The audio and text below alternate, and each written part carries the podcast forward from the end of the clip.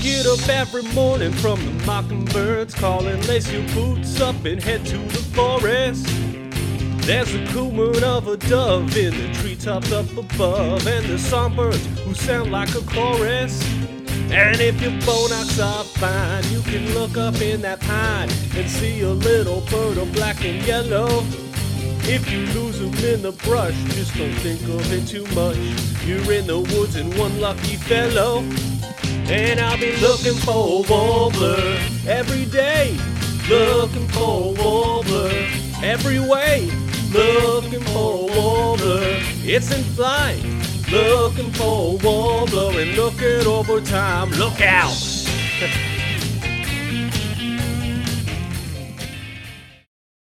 Hello, and welcome to Dirty Bird Podcast, a podcast that's serious about birds, but nothing else. In each episode, I either talk about an individual bird species or interview someone. Um, today, I'm kind of doing a little bit of both. Um, I'm very excited for today's episode where I'll be talking about Bachman's warbler.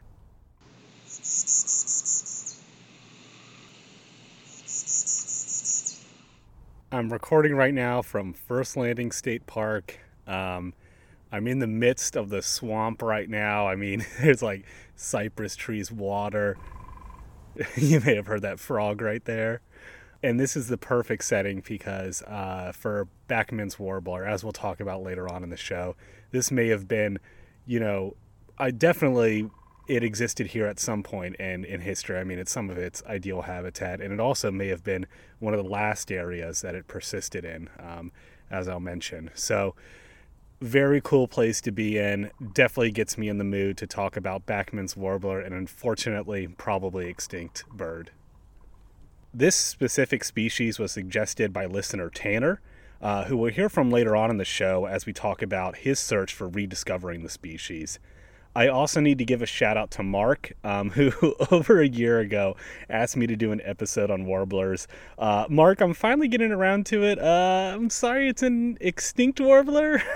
I'll be honest, I'm kind of intimidated by the warblers. There's just so many of them, so many subtle differences in them. Like, I feel like I'm not qualified to really talk about them. But here we go. Here's my first, you know, dipping my toe in the swamp um, about uh, Bachman's warblers.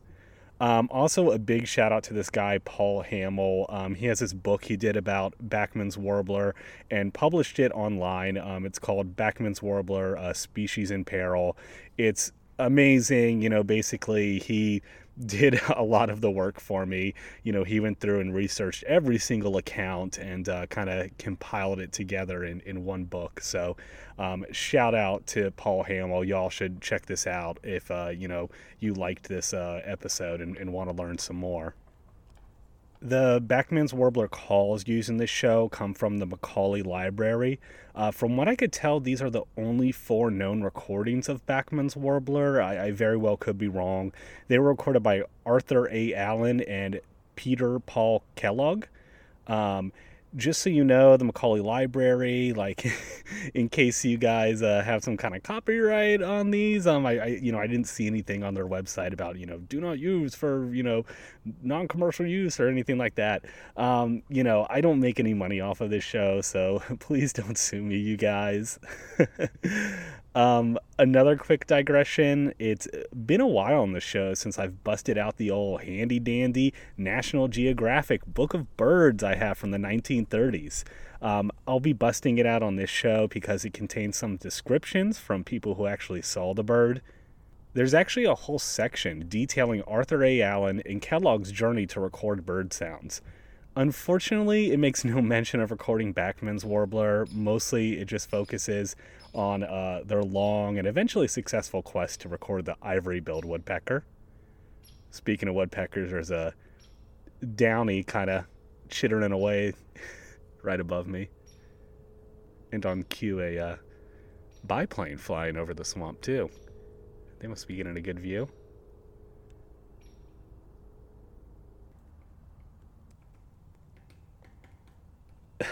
Man, that little downy is just hammering away. um, I'm going to start by describing this warbler. Um, so, for a warbler, Bachman's warbler was described as being on the larger side and also appearing plump. In both the male and female, the face, underbelly, and above the tail are a nice bright yellow color, pretty similar to a lot of other warblers. It also had some yellow on the wings, too. On its back and on parts of its wings, it has more of an olivey green color. Females have a bit more brown on their back than the males do, and both the males and females sport a gray cap, but in the male, there's some black on the front of this gray cap. The real big distinguishing feature between males and females is that the male sports on his breast this black spot that I've seen described as a cravat. I really like this description. Um, I mean, it honestly, it kind of looks like more of like a big blotch than it does like you know a, a cravat. But like, I just love this because like you know a cravat, it's that fancy little scarf that preppy rich boys like Fred on Scooby Doo wear. Um, and I just love it. Like this, you know, bird is like summering up in Nantucket or something, wearing its cravat. Um, so this is like a really important field marker, you know, for the male that helps distinguish it from other warblers. They had a nice dark brown eye. Um, also, a very distinctive feature of these birds was its down curved, thin, and sharp bill. Very abnormal for a warblers. Most warblers have straight bills, so like you know, you saw a warbler with a down curved bill, it was a Bachman's pretty much. Um, the bill was brown above and light blue underneath. They also had a large white spot in the middle of each tail feather. The female was smaller than the male and also lacks a yellow frontal band on the forehead that the male has. Some similar looking warblers are the Tennessee warbler and the hooded warbler. Um, the hooded warbler looks a lot like it because the hooded warbler, you know, true to its name, it's got this like kind of black hood. Um, so it has a similar, you know, black blotch on its breast. Um, however, this like connects up to a hood that, you know, goes along the sides of its head and up to the top of the head. Um, honestly, it more gives the appearance less of a hood to me and more like the hooded warbler is wearing a yellow mask, like, you know, Robin in the 1950s, like a superhero mask. Um, so that's a way to tell them apart. And then the Tennessee warbler looks very similar to the female Bachman's warbler, um, but a big way to tell them apart is the Tennessee warbler has a white eye stripe. The northern parula is also a really common bird confused for Bachman's warbler because not only does it look very similar to the female, but also sounds really similar to the male. Here's Bachman's warbler.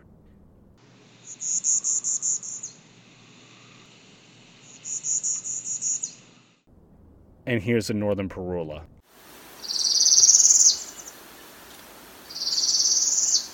honestly, looking at pictures of these, um, the female Bachman's warbler and the female northern parula, especially in their fall plumage, look very, very similar. Um, especially, you know, when you're looking at them from below, which is how you see most warblers. But apparently, the white wing bars on the northern parula are the way to tell them apart from female Bachman's warbler. Another jet.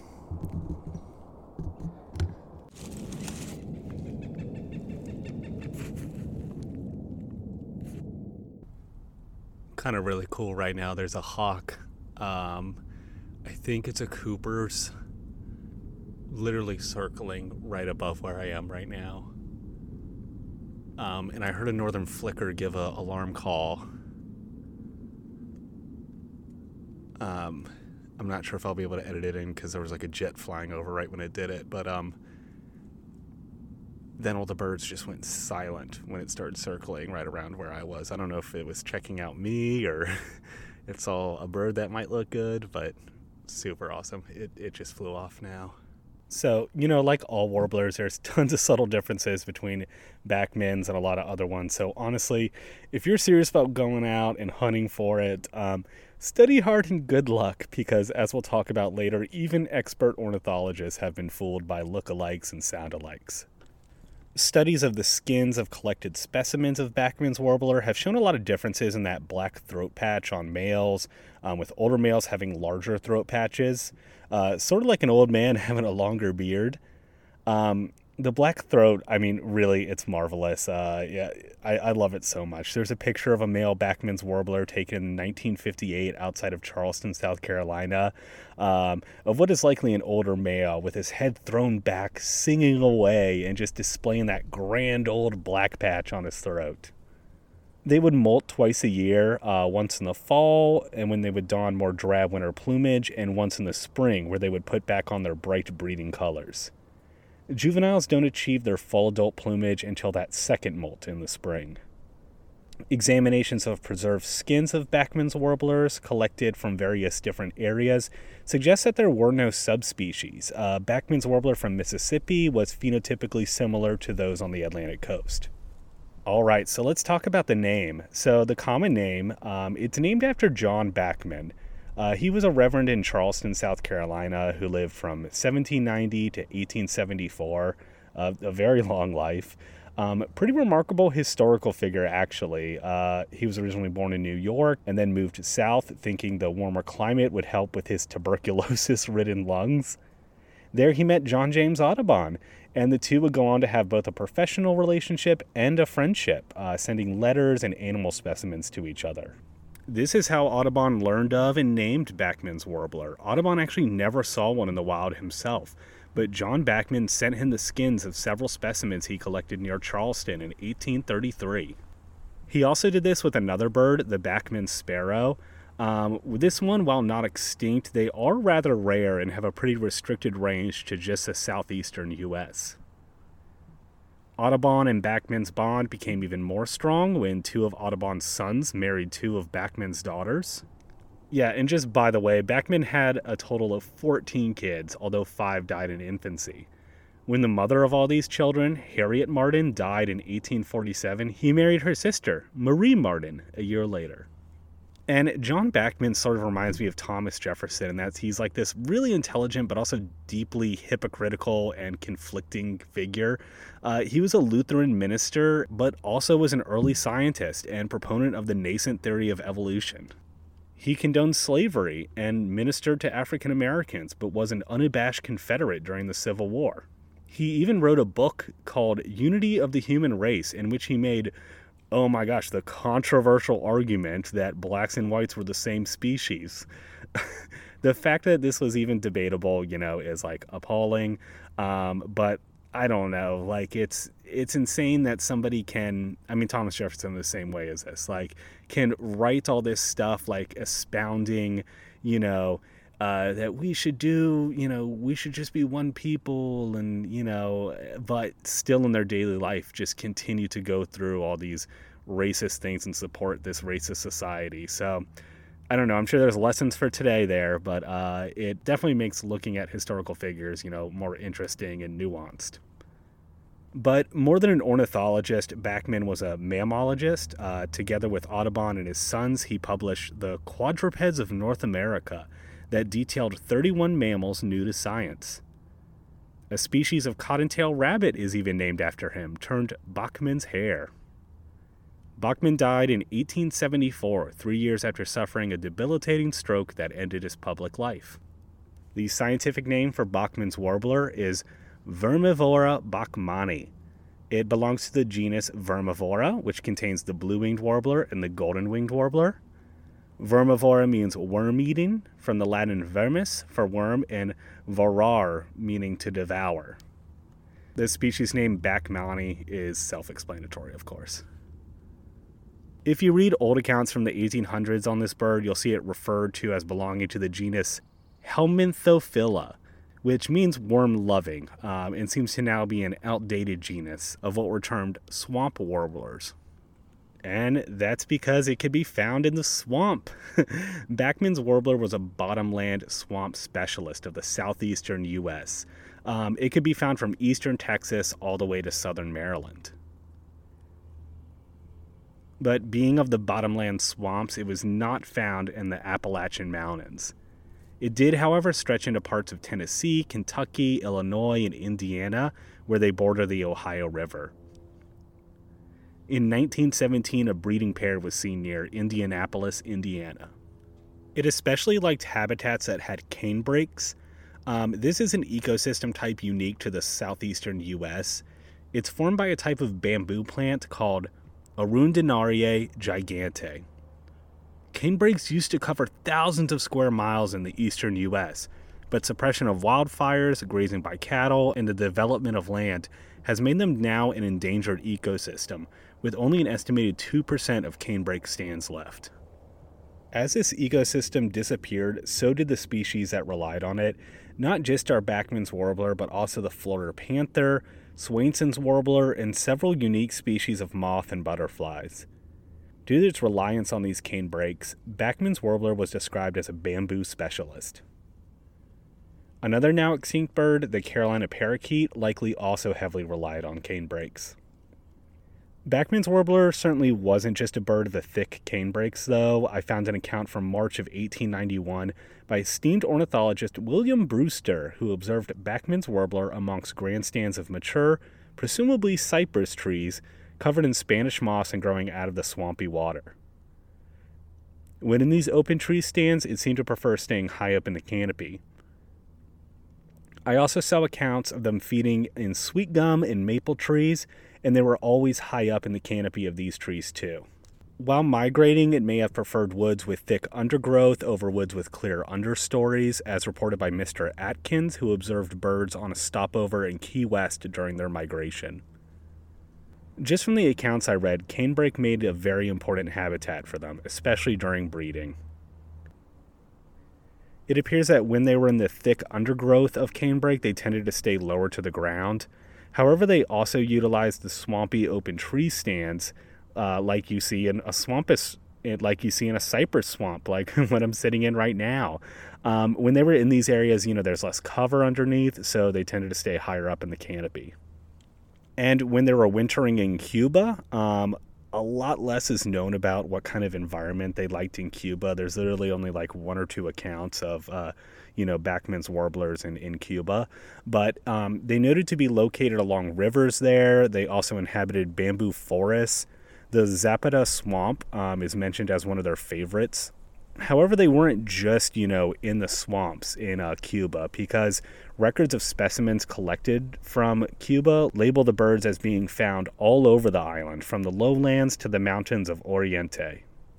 There's one mention of Bachman's warblers in Cuba probing into the flowers of hibiscus. Um, there's like a, a, type of hibiscus uh, that's kind of native to Cuba and Caribbean islands, and I think like Central and South America, uh, that grows really tall. Like it, they're basically trees, um, and they're called mayaguelas.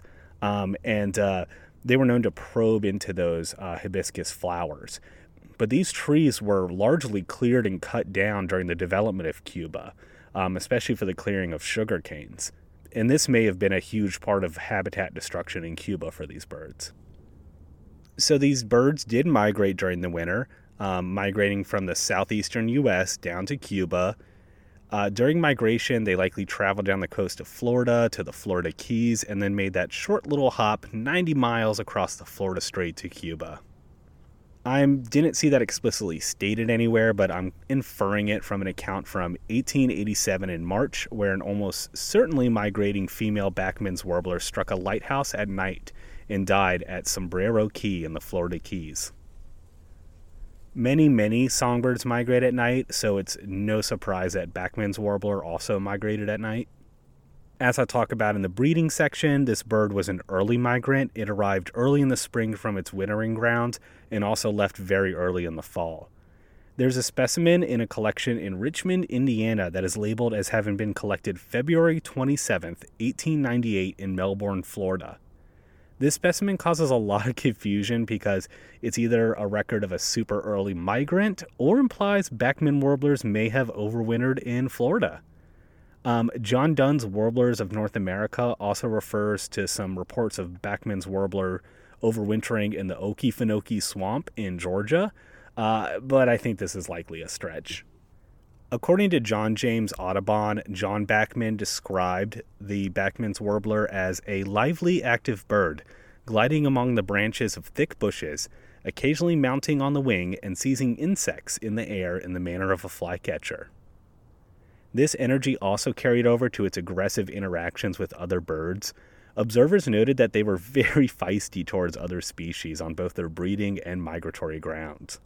To kind of prove this, uh, during searches for Bachman's warblers in the 1970s in Francis Marion National Forest in South Carolina, searchers using playback songs of Bachman's warblers were met with loud scolding calls by Swainson's warblers, who obviously weren't happy that this competitor was back in their woods this like you know aggressive nature makes me think that maybe Bachman's warblers were like the ogres of the bird world.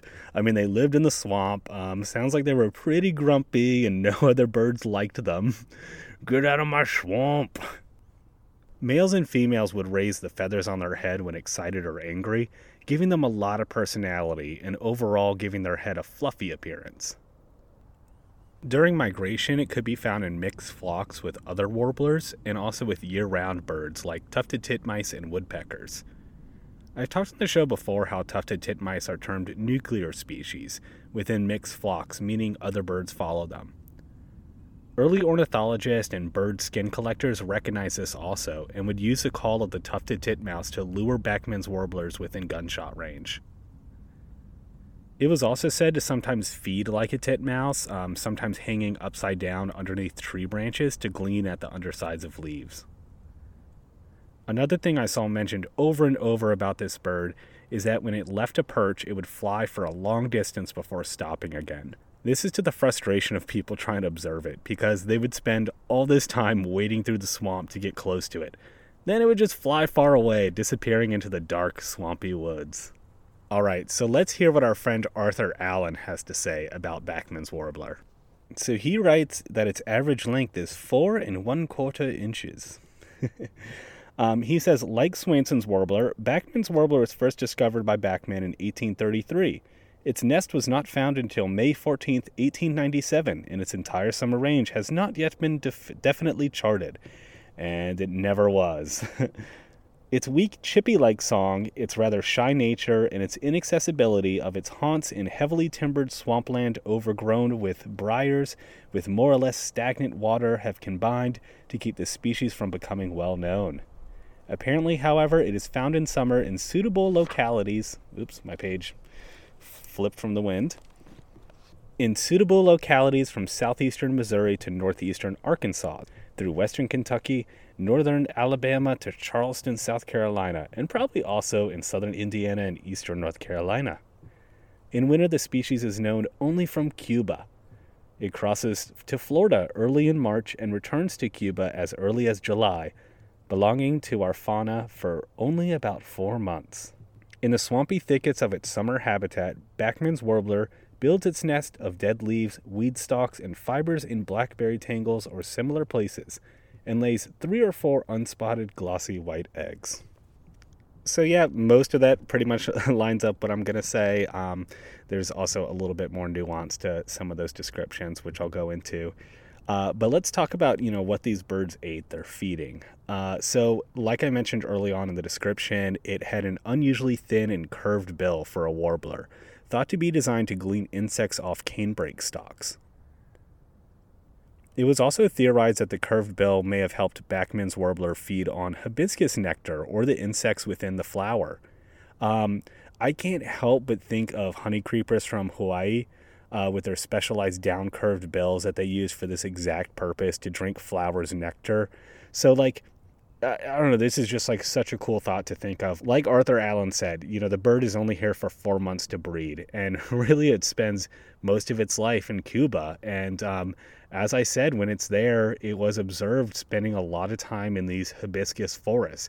So maybe, you know, it acts more like a normal warbler when it's in North America, but then when it goes to Cuba, it's mostly feeding on like flower nectar and relying on that to survive and even evolve this down curved bill that allows it to specialize on flower nectar. And so, you know, once those flowers were gone, it just could not survive for, you know, most of its time it's spending there in Cuba during its wintering range. So just something to think about. Of course, this is just me spitballing, just like, I mean, most people talking about this bird are spitballing. We really don't know much about it. And um, even when it's on its breeding grounds, it wasn't really observed feeding a lot. You know, most of the breeding ground uh, descriptions focus more on its like nesting behaviors. Um, migrant populations, though, um, there's definitely a lot of descriptions about how you know they were feeding, and basically they were feeding similar to other warblers, foraging on many kinds of plant stems and leaves, looking for bugs. They would occasionally dip down into the understory to forage for bugs, and sometimes even dip down onto the ground to like look in leaves. Examination of stomach contents revealed mostly insects and their larvae, um, but also a few seeds. But these seeds were thought to have been more of like eaten accidentally when they were trying to eat bugs. And just to go back to those Hawaiian honey creepers, um, I just came back from Kauai and you know, like in February, and uh, you know, was just so distraught about how many of those Hawaiian honey creepers are are now extinct. Uh, you know, when you're a bird specializing on eating nectar, you are just so susceptible to environmental change. So, if that was true of Bachman's warbler, it would make a lot of sense about you know how it went extinct so quickly and about its breeding. Really, this is just a handful of accounts um, for us to kind of infer things about its breeding. But uh, one thing we do know is it arrived very early in the spring to its breeding grounds, much earlier than most other warblers, um, possibly even you know the earliest of all the warblers. One theory about why you know they did this or um, why they were able to do this is because cane brakes, you know, it's it's bamboo. It remains green year round. So they're able to come back early, still hide in the cane brakes, even when most other stuff in the forest is, you know, pretty much dead and doesn't have leaves yet. You know, just for example, so you know, it's like mid March right now. Um, I'm looking around this swamp, you know, which maybe historically might have had some cane brakes. Um, but, you know, right now it's pretty much just cypress trees. And, you know, there's some green here and there, there's some underbrush, but for the most part, it's just twigs. Like I can see a good, you know, 30, 40 feet in each direction. Not much ideal habitat for, you know, a warbler to hide out in just to show a count of how early they are ready to breed, um, I found an account from March 29th, 1887, where a male Bachman's warbler was unfortunately shot by a collector near Lake Pontchartrain in Louisiana and noted its testes were large.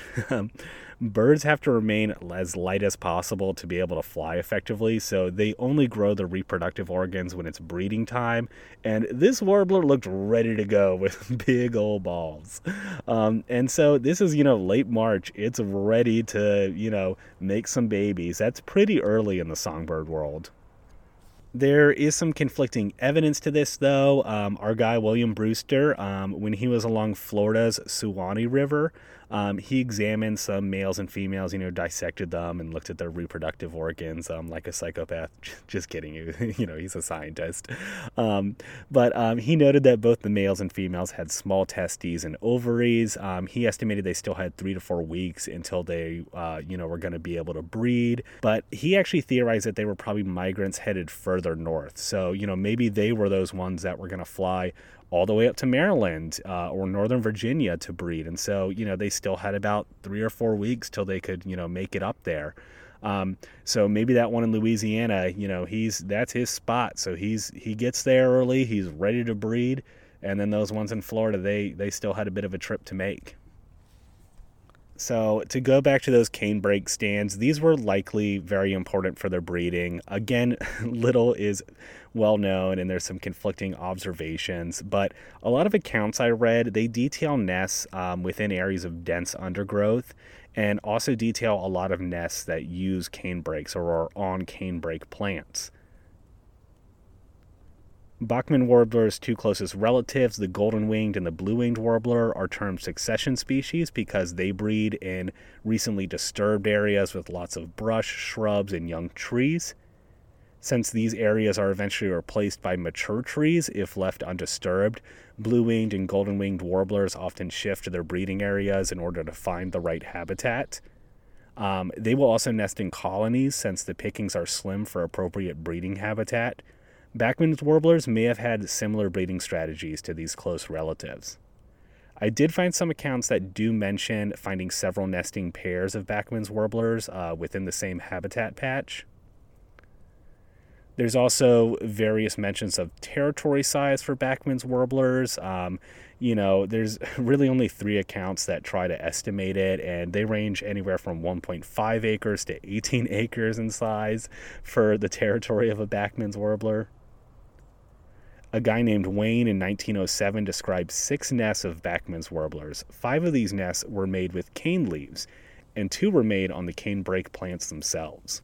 And the cane or the underbrush that they were in really helped to conceal the nests. This is part of why they were such like a secretive species that was pretty poorly studied. In 1897, a naturalist named Widman had spent around a week going to a daily observation point before he realized that the whole time a female Bachman's warbler was building a nest just a few feet away from him. Most of the nests that are described are placed pretty low, only a few feet above the ground, and most of them amongst thick vegetation. Canebrake plants or blackberry plants seem to be the predominant ones. They are also usually placed above pools of water an account by that same guy, Widmann, in May. Um, he was observing um, breeding Bachman's warblers on Kolb Island in Missouri and detailed the nesting behavior of a female Bachman's warbler. The nest was located in a blackberry bush that was two feet off the ground, woven of leaves and grass, and then lined with dark rootlets. These dark rootlets come up a lot. Um, they seem common to almost every Bachman's warbler nest, and they said that these dark rootlets make a stark contrast with the eggs when they're laid in it.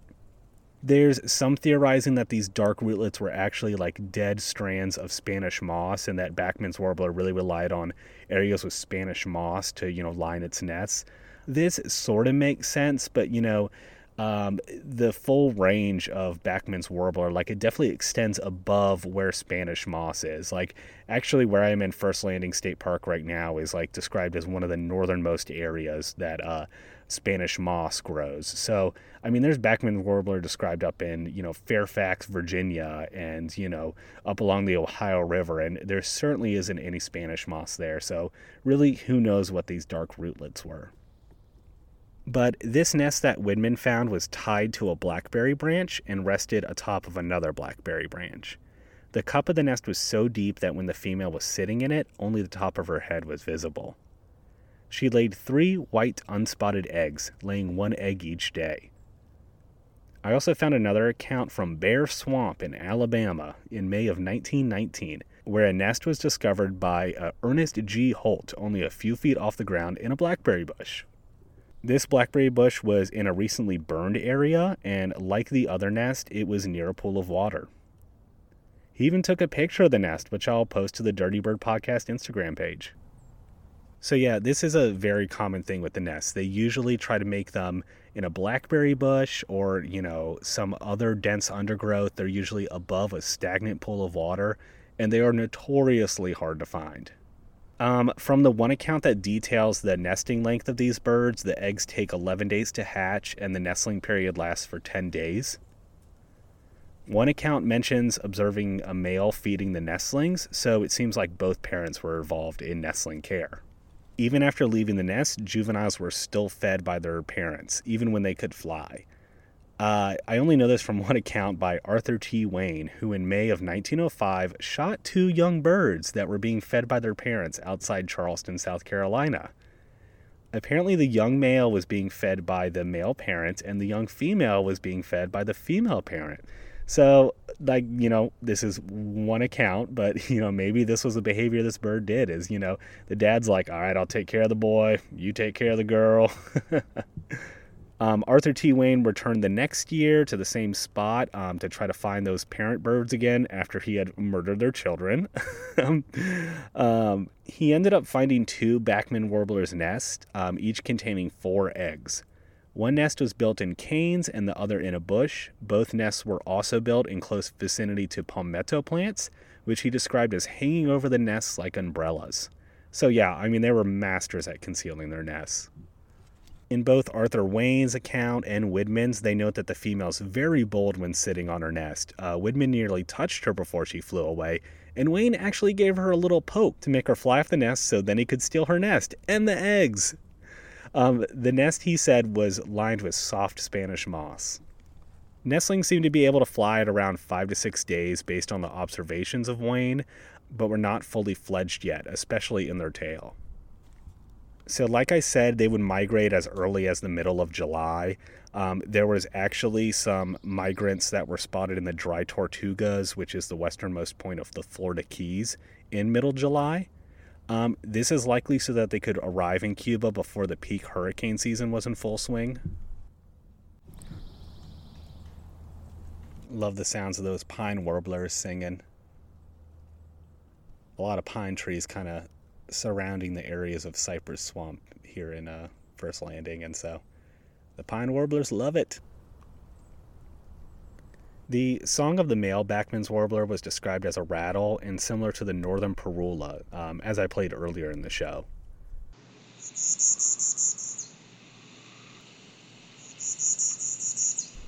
The chipping sparrow and also the worm eating warbler were said to have similar calls too. Here's the chipping sparrow.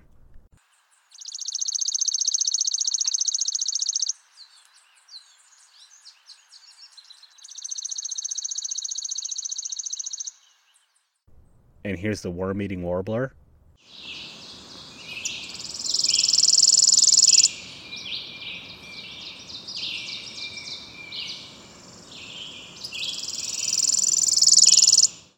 And here's Bachman's warbler again.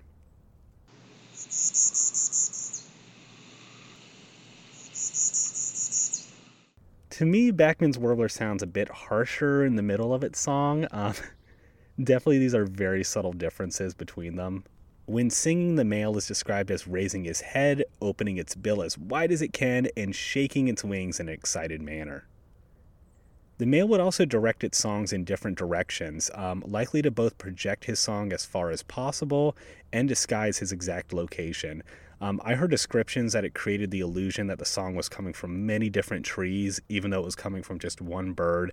Um, some people described it to like a ventriloquist.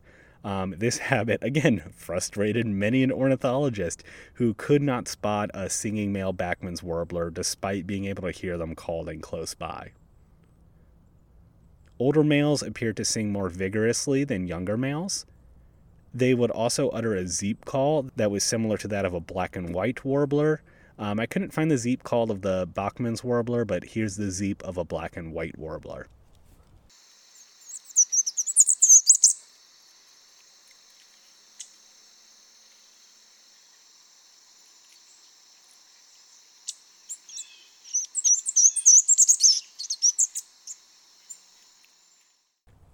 All right, y'all, let's take a dive into the evolution of these birds. Then we'll talk about how they went extinct.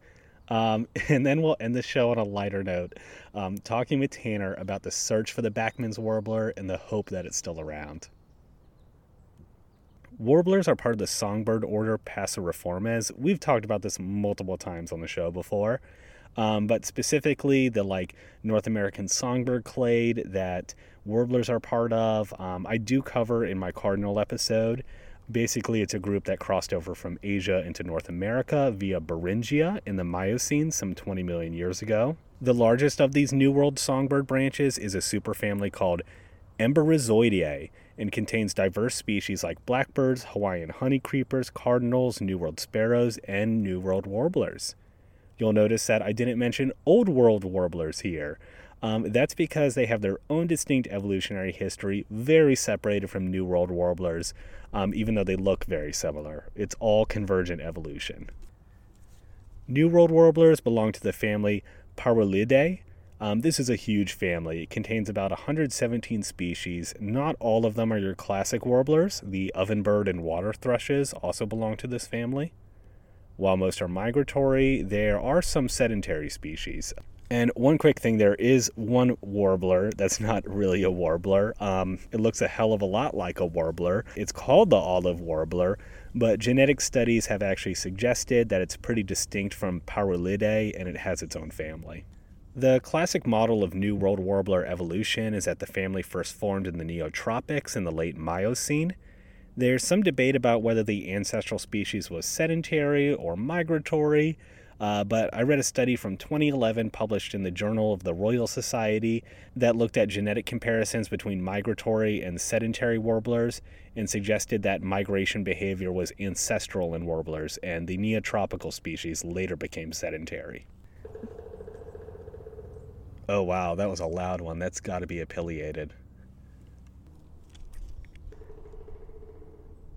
The oldest warbler genus appears to be Dendroica, which is now called Setophaga, uh, which contains North American warblers such as the Blackburnian warbler and the palm warbler, and also South American, Central American, and Caribbean island species. Two warbler genuses, Basileuterus and Myioborus, are entirely confined to Central and South America, making it likely that their early ancestors flew south to South America from their ancestral home in Central America long before the Panama Land Bridge was formed 3 million years ago. The big explosion in warbler diversity came during the glaciations events of the Pleistocene, which started about 2.8 million years ago and were marked by periods of interglaciations. The linking of North America and South America also allowed species to more easily travel between continents and exploit new niches. But our Bachman's warbler belongs to the genus Vermivora, and contains two other species that I mentioned earlier the blue winged warbler and golden winged warbler. Like I said earlier, too, all three of these species have similar breeding habitats. They like that secondary growth forest, making it likely that their common ancestor also had this behavior. Studies of chromosomes for color pigmentation in these three species suggest the widespread yellow coloration of their body was also an ancestral trait. Genetic data suggests both Bachman's warbler and the golden wing warbler experienced a bottleneck, meaning a severe reduction in their population size, with significant inbreeding in the early to mid Pleistocene. They then had a population explosion in the late Pleistocene. Blue winged warblers and golden winged warblers are known to form a hybrid called Brewster's warbler and Lawrence's warbler, um, it depends on like which one is the male and which one is the females for you know which you know type the hybrid is called. There's actually even been a discovery of Brewster's warbler hybridizing with a chestnut-sided warbler, um, which belongs to an entirely different genus. Uh, this is pretty bizarre. It was discovered in Roaring Springs, Pennsylvania. These hybrids led to some hope that maybe Bachman's warbler also hybridized and exist in some shape or form still in the wild but genomic typing has suggested that it was a reproductively isolated species. Now, for the sad part of the show, let's talk about how it almost certainly went extinct. So, the last time it was seen in Cuba was in 1981. It was a female, and then it also hasn't been seen in the US since 1988 logging, damming of waterways, land development for housing and agriculture, and fire suppression seem to be the things that really, you know, put the nail in the coffin for this bird. Um, you know, logging, cutting down the mature swampy bottomland forests, um, damming of waterways, since this, you know, was kind of a, a swamp specialist bird. Um, if you change the rivers, change the waterways, then you're destroying habitat for it. Um, canebrake um, was apparently like really easy to clear and also had really, really productive soil underneath. So it was one of the first targets for settlers to clear in order to make agricultural land. And then fire suppression. These were birds of, you know, secondary forests. They didn't like these mature old oak trees. No, they'd like to fire to rip through, and then, like, you know, two years later, a bunch of undergrowth and blackberry bushes to sprout up. And that was perfect for them. Remember that description I said? They, they found a nest in a blackberry bush in an area that was recently burned. So us humans, we don't like fire. So, well, at least the, uh, you know, colonial settlers don't like fire. you know, they brought along Smokey the Bear with them, a prowling and a growling and a sniff in the air. And uh, that was likely a cause of their demise also. Hurricanes, while they were on their wintering grounds in Cuba, may have also been a particularly devastating um, killer for them. Um, not only because hurricanes, you know, knock down forests and destroy habitat, but there's like a lot of accounts um, in Cuba after big hurricanes, um, just observing a lot of birds just like dead on the ground. And so it's likely that Bachman's warbler was among those. When colonists came over and started developing things, uh, they may have initially benefited from these human disturbances, uh, especially selective logging. Bachman's warblers studying the Mississippi bottomlands actually had a population explosion after selective logging was done. And this is because it created openings in the canopies that supported undergrowth. Selective logging means like loggers come through and they only take down like, you know, the biggest trees that are, you know, going to be the best lumber. They don't bother clearing all the trees. Um, and so you still allow some habitat for animals to survive. Another really interesting theory is that the extirpation and relocation of Native American populations may have also resulted in the decline of Bachman's warbler. Native Americans, you know, we have this um, idea that Native Americans just lived in harmony with their environment. Um, but no, they were like any other human civilization. They shaped the world around them and fit it to their needs. A big way Native Americans did this was with fire. Canebrakes were important for supporting wild game populations that Native Americans hunted to survive, and likely they also used intentional fire setting to clear land for canebrakes. Canebrakes were also vital for their home construction, basket construction, and arrow making. Canebrakes actually have this root system that's able to survive wildfires, so even if the canebrakes themselves burn up along with trees and other plants in a wildfire, they will be some of the first to bounce back and quickly thrive in the absence of other plants blocking out their light. Um, they actually their, their roots, you know, they they have rhizomes, so you know those stay okay underneath the ground and can sprout new plants canebrakes rely on frequent fires or frequent flooding um, in order to outcompete other plant species. If they don't have these disturbances, canebrakes will eventually be replaced by other vegetation and trees. Um, just to reiterate this, they have like a really unusual reproductive method. Um, so they only produce seeds after several years of growth, and then they actually die after flowering.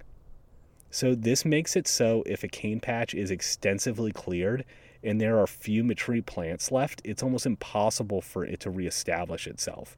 Because one, the plant itself that produces seeds then die. So like even if you have like, I don't know, like a little tiny patch of canebrake left, the mature plants that are left there, they'll flower, you know, they'll produce seeds, but then they'll die. And the new canebrakes are unlikely to be able to outcompete other plants. So even the new ones, they're trying to grow a couple years, trying to become mature, but no, like, you know, the, the trees around them are to take over. The I'On Swamp in South Carolina was one of the last strongholds for Bachman's warbler. It was observed by a guy named Urbston in 1979 Interesting, this was no mature virgin forest, but actually had been logged extensively. So, you know, like I said, they kind of thrive in areas of, uh, of human disturbance, you know, if it's done in the right way. But it was always thought of as a rare bird. Um, it was notoriously difficult to find by ornithologists, even in the 1800s. Uh, large, number, large numbers were observed flocking together during migrations. There's also a theory that it could have been more populous than was previously thought, but since it lived in such dense, difficult areas to traverse, um, like the cane forests, like the swamps, it made it difficult for people to observe them. But when it was migrating, it was a lot easier to find. Um, I found an account from Brewster in 1891 um, where he came across a flock of a thousand migrating warblers, and he estimated that 5% of them were Bachman's warblers. So, just doing my rough math here, that would mean that there were 50 of them, I believe. um, he also said, though, that it was easy to tell them apart from any other warbler, um, which, like, from every other account I read, is not the case that they were easy to tell apart. So, either maybe he's bragging a little bit, or he was like maybe mixing them up with some other look-alike species. Another proposed reason on why they went extinct is that they had very, very particular habitat requirements. So here's the thing that, that people have said. They're like, yes, you know, they were a bottomland specialist. Yes, you know, they liked, you know, this dense undergrowth. But how come they went extinct while other birds like um, Swainson's warbler, um, you know, that have these exact same preferences, you know, are not extinct?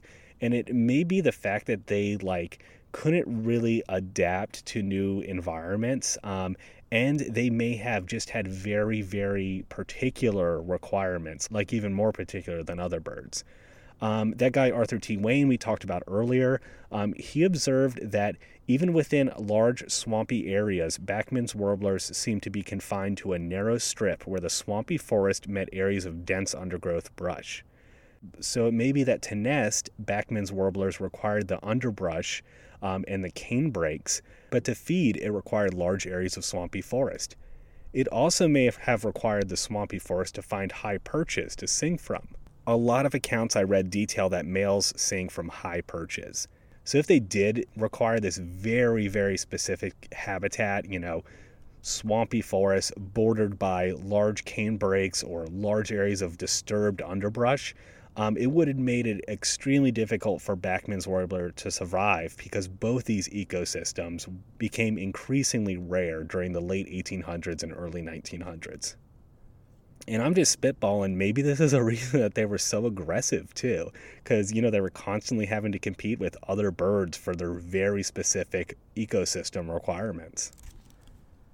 Overcollecting is proposed as something that may have contributed to their extinction. Um, so there are 300 specimens um, that are known to have been collected and exist. Um, they turn up also on the list of birds hunted for the millinery process. I talk about this a lot on my roseate spoonbill episode. It was a fashion trend in the 1800s and early 1900s of ladies having bird feathers in their hats, uh, and resulted in mass killing of many bird species but really it's unlikely that overcollecting played too much of a role in their demise. It definitely didn't help things, though. Finally, there's a theory that the extinction of Bachman's warbler was a long time in coming, and that humans were just the nail in the coffin. During the Pleistocene glaciation periods, sea level was as much as 100 meters lower than it is today. This would have opened up a lot of potential land in Cuba, um, especially within the lowland Zapata swamp, where Bachman's warbler especially liked to overwinter in. It may have also, you know, opened up areas in like the Bermuda Islands and, you know, other Caribbean islands that would have been suitable for Bachman's warbler, so its wintering range may have been much larger. But as the glaciers melted away and sea levels rose, Bachman's warbler's winter range became smaller and smaller, creating a bottleneck for the population sightings of Bachman's warbler began to really dwindle down in the mid 1900s.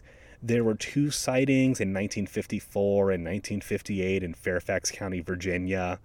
April 1962 is the last photo confirmed sighting of Bachman's warbler. Um, this was taken in the I'On Swamp in South Carolina.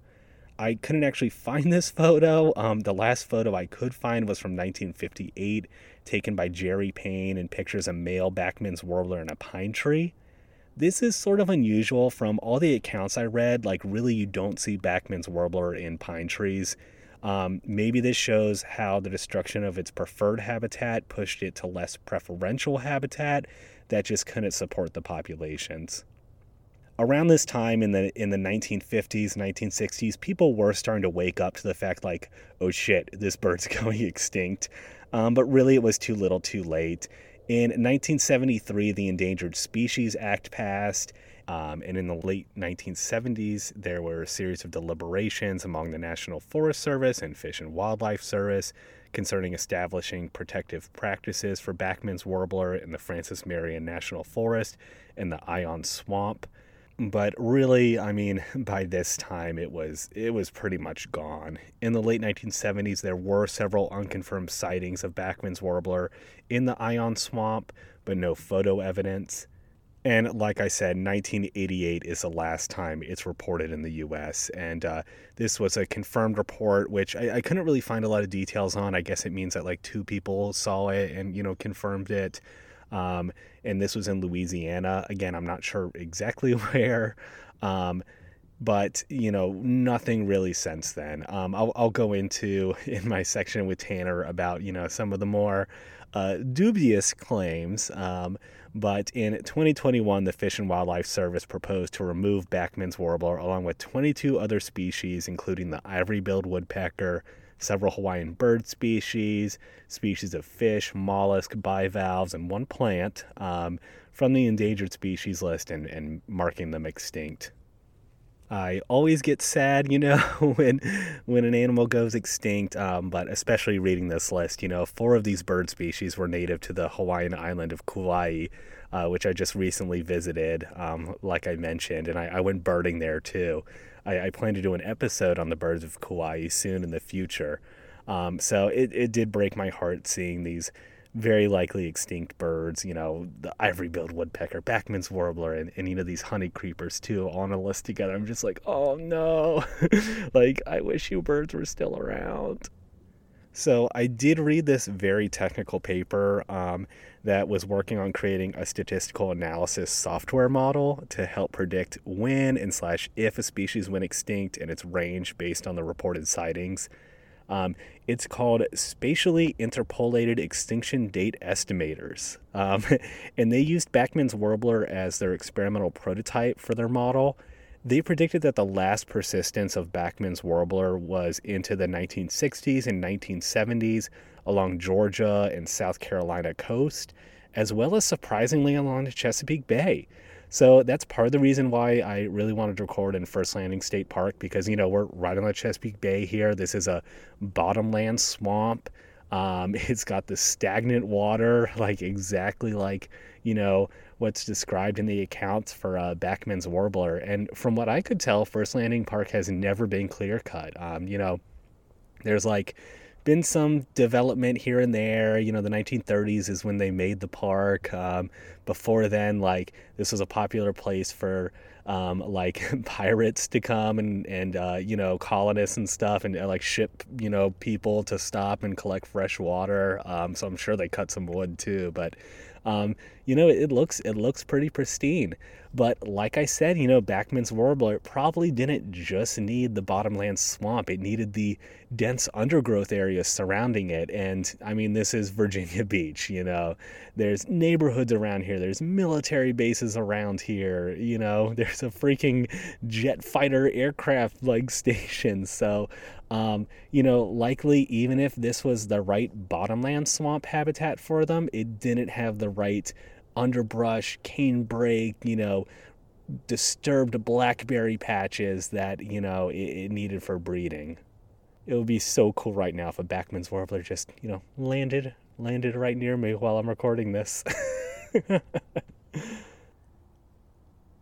Um, one random fact is that disease may not have been a big factor in their decline. Uh, so I found this account of a female collected in 1950 in Mississippi that was taken during a study for avian encephalomyelitis. I had never actually heard of avian encephalomyelitis. Uh, I looked it up. It's caused by a picornavirus, which is in the same family of viruses that cause hand, foot, and mouth disease in humans. Basically, this virus um, infects the central nervous system of birds. It causes severe muscle weakness that, in 50% of cases, is fatal. But anyway, this researcher examined the blood of a female Bachman's warbler, and not only did they find no evidence of avian encephalomyelitis, but no signs of blood parasites. This is one data point. It's not great science, but likely it wasn't a big factor in Bachman's warbler's extinction. All right, so now let's hear from Tanner. Let's talk about his search for Bachman's Warbler and the slight possibility it may still exist. All right, I'm here with Tanner, and we're here to talk about hopefully that the Bachman's Warbler is still out there. Tanner, welcome to Dirty Bird Podcast. thanks, thanks, John. It's uh, it, it's great to be here. I've I've been a fan of yours for for almost a, a, year now. I've been listening to your podcast during my workflow and uh, on long car rides, and it's it's definitely you know your podcast is usually pretty long, so it makes it makes the uh, the time go by faster for sure. well, I'm glad. I'm glad I help out with the drives and with work. Tanner, do you mind just introducing yourself real quick? Yeah, yeah. So, um, you know, you've already said my name's Tanner. I'm uh, a fan down in Georgia, a little way south of Atlanta. And uh, my interest here in, in the in the Bachman's warbler uh, c- comes from kind of my interest in uh, extinct animals in particular, possibly extinct, and it's kind of an obsession of mine. Um, so that's really what kind of got me into birding, you know, several years ago. And uh, the ivory bill woodpecker actually really got me into birding. And from there, I kind of just went crazy yeah. with it and started, you know, looking at mo- other extinct birds and uh, and then Bachman's warbler and then other birds that aren't extinct. So, you know, today I, I'm a wildlife photographer in my spare time, and my day job is actually finance. So I'm not a scientist or anything like like that, but um, yeah, I love being out in the woods, and uh, I go to some places that a lot of a lot of people don't always visit, and go look for birds, and that's my thing. Dude, that is awesome. Yeah, I I totally feel you. I feel like um, ivory-billed woodpecker pulls a lot of people in. It's like, but then I mean, Bachman's warbler though, I feel like it's so slept on as like an extinct mm. species, you know, because it's you know it's just one of many warblers, but I mean it's its own unique species. And then reading these accounts, like it was such a cool bird, and if it's gone, like we really lost a lot, you know. Uh, yeah, I completely agree. I mean, you know you've you've got over 50 different species of warbler in North America and I think that is part of the reason why they don't get as much attention especially the rarer mm-hmm. ones um you know like the ivory bill woodpecker was just you know this iconic bird that was you know chased for, decades by collectors and by even you know folk artists uh, people wanting to to paint it to photograph it to collect it. And um you know maybe the, the Bachman's warbler isn't as as physically stunning as this this huge you know woodpecker, but at the same time, you know you have a bird that is was arguably rarer um, at, at the you know the turn of the, the, the 19th century um, than the ivory bill. Uh, you know, reflective of its own population size to begin with. This was a bird that was probably never very common since the glaciation period. Um, mm-hmm but at the same time, you know, you have a bird that that was fun to observe. Apparently, it was you know very very jolly. Yes, described as yeah, described as you know hanging upside down from leaves and you know, singing and you know, swooping down for food. I mean, warblers are just super exciting if you know how to look for them. And uh, I don't think I don't think Bachman's warbler was any exception to that. I mean, it was definitely a sight to behold, and all the artists and uh, early uh, you know, ornithologists usually described it as a you know a very jolly and just fun bird to observe. And I'm yeah, I, I, I didn't get the opportunity. yeah, go ahead. Yeah, I know. I hope I do too. um, I mean, I, I think there's still some hope. You know, I was kind of looking like, uh, you know, there's been a lot of, uh, they call them Lazarus species, you know, like species they think are gone. Like the coelacanth yeah. is the classic example. But I mean, there was a bird too. There was like the Bermuda petrel that was thought mm-hmm. to be extinct and then uh, it was found again. So um, I maybe, maybe Bachman's warbler is still out there. And, you know, I, have gone into this episode a ton about the kind of habitat it liked and how inaccessible it was. So yeah, you you've done your own personal searches for it. Can you kind of go in about, you know, your searches, exploring the habitat it it it, it would have once lived in and might still be in? Yeah, yeah. So um as a disclaimer, I, I'm not one to say that the bird still exists. I do have hope, though. Yes. Um, you know, we hear all the time of species that have disappeared that you know come back, or the the Bachman's warbler in particular, uh, from when it was first described, it it hadn't been observed again since you know, 50 years later from the first time we'd actually seen it. So uh, and those ornithologists back in the day, they were they were really getting down the nitty gritty. I mean, they were trudging through swamps, and mm-hmm. uh, you know they they really got out there. So you know, a bird that could remain undetected for 50 years back then, and you know go undetected for so long, and with fluctuating populations, I just you know part of me has a hope that the bird still is out there. So uh, going into my search, I'd like to kind of paint for you a picture of a possible encounter that I that I had with a Bachman's warbler, and this was actually in 2022 in November, and I was out in a place we call the Piedmont Wildlife Refuge. It's a it's a federally maintained huge uh, refuge, and not a lot of not a lot of people are out there. It's mostly hunters. And this is um, Georgia, right? Yeah, this is Georgia, Georgia. Yeah, so this is this is just northeast of Macon and southeast of Atlanta and it's uh it's really just out in the boonies man. I mean there's there's nothing going on out there. And this is uh this is potential habitat. Um not a lot of old growth forest but definitely probably some second and third growth forests there. Mm-hmm. uh, a lot of a lot of river bottoms and uh, sparsely populated i'd say hardwood forest and may- maybe a few cypress there. But it would definitely be uh, possible habitat for for a Bachman's warbler, I think. If not, maybe one just passing through, right? So this was in November of last year, and I went out looking for red cockaded woodpeckers because this particular area is uh, known for red cockaded woodpeckers. The U.S. Fish and Wildlife actually has a program in place where they help build red cockaded habitat out there and there's even a trail called the red cockaded woodpecker trail so anybody can go out there. I highly encourage it because the place really doesn't get enough love. Mm-hmm. Um, so on, on this cold day in uh, in November, late November, early December, I don't remember the exact date. It, was in that time frame. I was out uh, doing going out for some wildlife photography. It was a, a cold day, but down in Georgia, we we typically don't get any snow. It was windy, and I was out uh, at about 8 a.m. I remember walking down one of the main trails. I was the only soul in sight, and the only person I had seen all day was a truck going the opposite direction.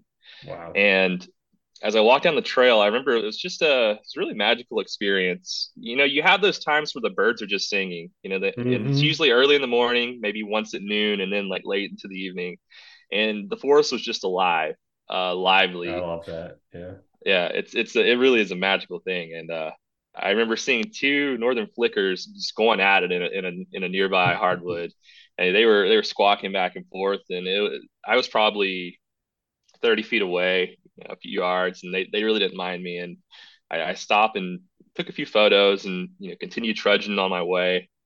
And as I approached a, a blind, I was going to go sit out in a blind to maybe observe some waterfowl.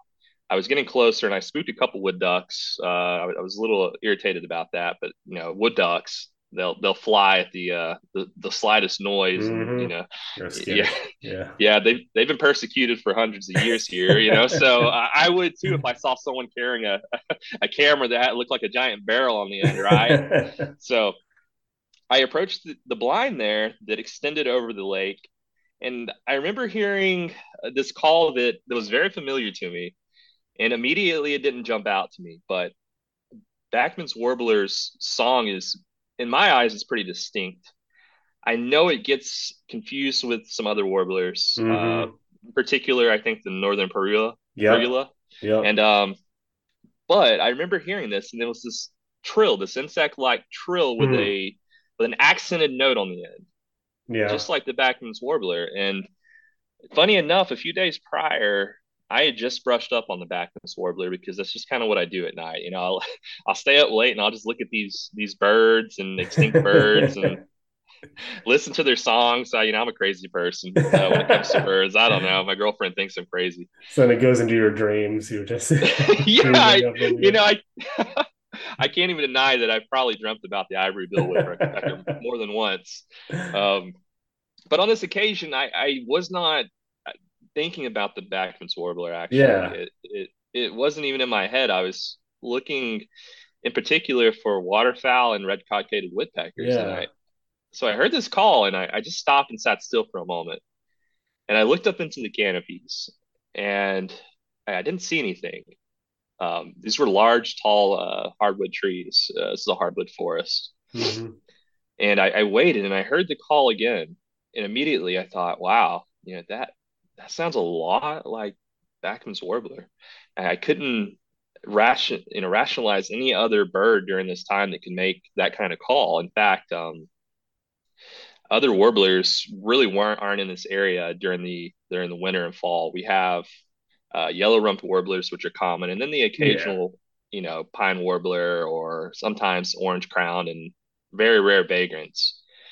But that day, hearing that, and by the way, I never saw who was making it, who was responsible. As you know, you know, warblers they, they sit in the tops of canopies during the morning, waiting for the insects to come alive, uh, with the with the sun warming up the canopies, and uh, you know it's just hard to spot warblers. Mm-hmm. So I couldn't I couldn't put a name with a sound, and you know maybe it was just that part of me that that hopes the Bachman's warbler is still alive that you know came out and said, "Hey, that's Bachman's warbler," but the other part of me feels like, man, it's very possible that that's what I heard. Maybe. Be, yeah, yeah, I mean, because like this is a bird that is like very poorly researched because like it was you know hard to research and then was here for just like such a small amount of time at least you know when uh uh, ornithologists were studying it. Um, and like, you know, there are accounts of it, like kind of sketchy accounts of it wintering in the Okefenokee mm-hmm. swamp. So, I mean, who yeah. knows? It could have it could have like there could have been a Cuba population, but then there could have been a smaller winter population that wintered in Georgia and Florida or something. And uh, maybe those guys are the ones that are still around. Like, I, I mean, really, who knows with this? Yeah, and that's that's what got me. You mentioned the the report of the Okefenokee. There was a vagrant account in Okie in the Okefenokee. Um, it wasn't verified with any kind of photo evidence, but a lot right. of these a lot of these claims aren't because you're talking about birds that are really hard to photograph. Oh, and they're fast and yeah. Yeah. And classically, Bachmans would perch somewhere, sing, and then just fly like 300 yards away and this is like swampland yeah yeah so it's like hard to get through so yeah can you talk more about like you know this this environment that you know where you're looking at like what it's like what it's like to traverse so this particular area was was on a on a, on a lake that kind of eased into sort of a marshy area but this this whole entire uh, refuge is only about 30 miles from one of the largest remaining strands of of pine brake, which which I found interesting. So in this particular instance, I wasn't searching for Bachman's warbler, but I, I actually am planning on going out next weekend to the, this pine strand. Or, I'm sorry, this this canebrake that I that I've described, and you can read about this too. It's no secret. It's it's in some of the the older literature from the 70s and 80s on canebrakes. Hmm. But um, there is a, there's a strand of about 700 acres of canebrake that still exists in the Bond Swamp, uh, which is south of the city of Macon. Hmm. Um, the Bond Swamp is also uh, federally protected land that's home to a one of the largest populations in Georgia of I don't know. Can you guess? Similar to Bachman's warbler, same habitat. Oh, Swainson's. Swainson's warbler, yeah. Yep. So Swainson, Swainson's warbler is, is often observed out in the swamp in, in high densities, actually. And it's uh, another species that is rapidly declining, and we're not sure why. And nobody's giving it any attention. So, yeah. this, ha- this habitat is uh, cypress swamp.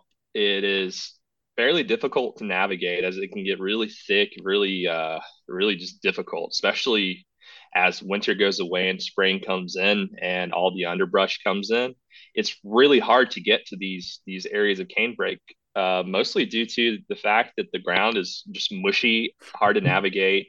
There are bears in this swamp. Oh, yeah, yeah. There's a black bear population as well as a wild boar and alligators. So it's like not a lot of people are really just, you know, yeah, bears, boar, and gators. yeah, not a lot of people are going out and searching this area and I find that evident by eBird data too. If you if you pull up eBird, there really isn't a lot of activity out there, and most of it is on the main uh, two trails that are that are in the swamp.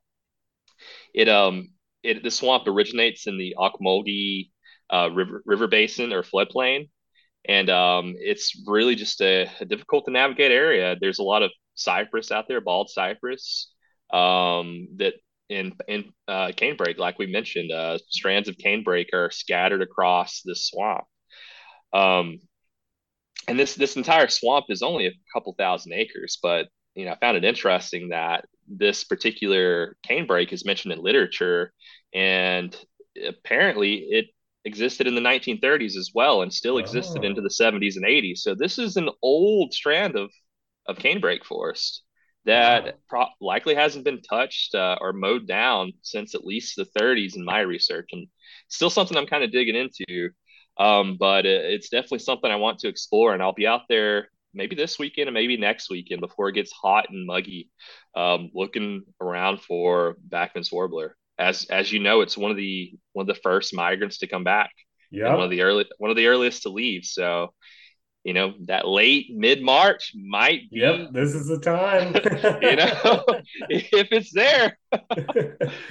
well, if you become famous for rediscovering Bachman's Warbler, remember Dirty Bird Podcast, please. oh, I, I certainly will. And hey, if you're ever in the area, I I invite you down. You know, we can we can go out together and uh, if anything, do some birding. You know, there's some world class birding to be done out in these swamps. Um, you know, we have red cockaded woodpeckers, which are a highly sought after species. For yeah, they're still on my lifer list. So yeah.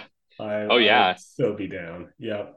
Um, I have a little fact for you that might give you a little bit of uh, hope here too. So um, earlier in the episode, I talked about this study I read that used used um, spatially interpolated extinction date estimators, some very fancy software to What? like yeah to like estimate um where like Bachman's warbler you know used to be when it was uh you know back into the 70s and stuff and they also projected where it might be still if like Oh. if it persists the most statistically like likely areas um and they predicted that isolated populations uh, could remain still in coastal Georgia, South Carolina, the Mississippi Delta into Louisiana, and then just like this very broad stretch from North Carolina up to Virginia and Maryland, kind of like in the like center of those states. Um, Mhm. but yeah, definitely the highest density was kind of uh, around coastal Georgia there. So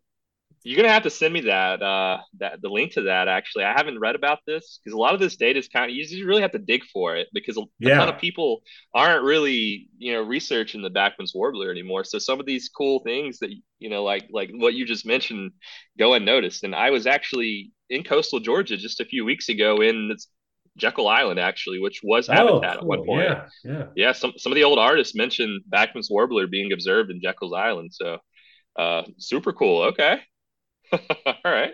Fingers crossed. Yeah, I know. I got four of them. but um yeah it uh let's hope on that for sure and uh i think the the um search is probably some of the most annoying part too and the thing is is even if you go out you're looking for Bachman's warbler you don't find Bachman's warbler you're still seeing lots of other bird species and just having your like senses heightened you know like you're uh you're observing a lot that you might not normally do and going into habitats that you might normally go into so it's it's a lot of fun That is so true. I mean, and to go back to one of our favorite birds, the the ivory bill woodpecker. it- you know, Bach, Bachman's warbler and the ivory bill probably shared some of the same Mhm. habitat. So if you're one of those folks that you know still thinks the ivory bill is out there and you want to go search for it, at the same time keep your alert out for the for the Bachman's warbler because they possibly shared the same habitat and almost certainly crossed paths at some point. It's a cool thought, right? for sure yeah reading about how aggressive the Bachman's was i wonder if it was like this tiny little bird but still if the ivory got near it it was like chasing it off or something Just like a giant dinosaur, right? I mean, yeah Oh yeah, and this those little guys were supposedly very aggressive, especially to uh, to other warblers. So Yep. I can imagine what it would have thought if it would have seen like a giant ivory bill woodpecker, one of the largest birds of North America, flying like- by. no i can take it Yeah. you got nothing on me I know. oh, that's hilarious. Oh man, Tanner. Any um closing thoughts about Bachman's Warbler, your search for it, or just like anything in general? You know, one more one more thing I would like to add, and that's for anybody listening out there, is that you know if you're interested in searching for this bird, I say go for it. Um, you know, the the last surveys for the Bachman's warbler, the real surveys took place probably in the 70s and Yep. 80s, and and there were some more into the 2000s, but Yeah, in 2001 they did one in Congaree after In the Congaree, they- yeah. hmm And I will say, in regards to that search, you have to look at their methodology. And as I was reading about that search, they mainly stayed on the trails there. And a lot of Hmm. times, the habitat that this bird really, really lived in was in the dense canebrake, which was often met with the the edges of the swamp, where it kind of Mhm. turned into brush and there's this these thickets. So there's, you know, even even if they did search the Congaree, you know, there's no guarantee that what- they would have come across a bird that was already exceedingly rare. I mean, if you and you combo that with the nature of warblers, um, they're hard to observe already. And this is this warbler in particular had eluded or earlier ornithologists for years. I mean, they went decades without seeing this bird. So for them to go in and in March, by the way, they went to the Congaree at March. If they went in during March, some of the Yeah. Warblers might have just been reaching the shorelines of Florida, coastal Yep. Georgia, and It South might be a little too Carolina. early, yeah. They wouldn't have even been there yet, right? so you fast forward that into April, you know, maybe they were there. And you know, this is a bird that didn't really stay too long and took off in July, so Yep. in in August. So Four months. Four months. Four months, US. yeah. It's- uh, yeah. Barely anything. Yep. And you know, we don't we don't know how many ornithologists are looking for the bird in Cuba. And in particular, yeah. we don't even know where it was in Cuba. Yeah, there are very few accounts, if if it even was in Cuba. I mean, we know it it it probably stayed there, but it could have stayed in other islands. yeah, yeah. It's winter time. Yeah, you know, there's like theories about Bermuda. Yep, Isle of Pines. There's like one sketchy account that it might have been on the Isle of Pines. Yep. Yes. So. so. I'd say, you know, get out there if, if it's something that interests you and you, you know, you know how to do it safely and navigate forest. And, you know, I'm not encouraging anybody to get lost because these swamps are expansive, but, um, unless you find Bachman's warbler, then it's worth it. then it's worth it. You'll, your name will forever be commemorated. You'll be famous and they'll probably try to write books about you and uh, you'll be in the news. So go, go for it if you want the clout that comes with it. Right oh man. Well it's been so much fun talking to you. Thank you for reaching out to me and suggesting this episode. I had a great time with it. I encourage everyone to you know let me know what birds you want to hear about. Um oh, yeah. and and thanks for your own personal search too. Um yeah man uh definitely keep me updated on on how it goes and and what other cool birds you see. If uh if i make it out of the swamp alive uh you'll be the, you'll be the first one to know okay You'll have like a gator like clutched to one leg, a, a, a bear on the other. yeah. yeah, run from wild boars and yeah, yeah, it's like it's like the gauntlet out there, man. It really is. All right, well, do you, do you want to close out the show, man? Do you want to give the uh, classic ending line? Oh gosh, no, that's your job. I, I don't think I could do it. I can't do that with the same enthusiasm. I was just well, listening to that earlier, actually, on one of your one of your shows. I was like, man, I just I love how he goes through like his sequence and kind of does like the same thing every episode. I did. I'm a creature of habit. Yeah. Well, everyone, thank you for listening. Um, go search for Bachman's warbler or other extinct species, or just go go birding in general. And as always, stay dirty, fellow birdies. Dirty Bird Podcast is brought to you by me, John, with my rotating panel of guests and co hosts. Thanks for being on the show, everybody. The Dirty Bird theme song is by Ricky Pistone. Check out his groovy and hilarious music videos on YouTube. The outro music you're listening to right now is a song New York Redneck by the Sidewalk Slammers.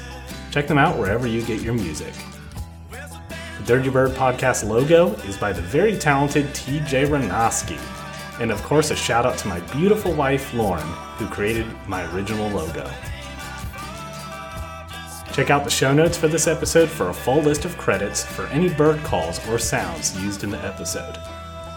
Thanks for listening.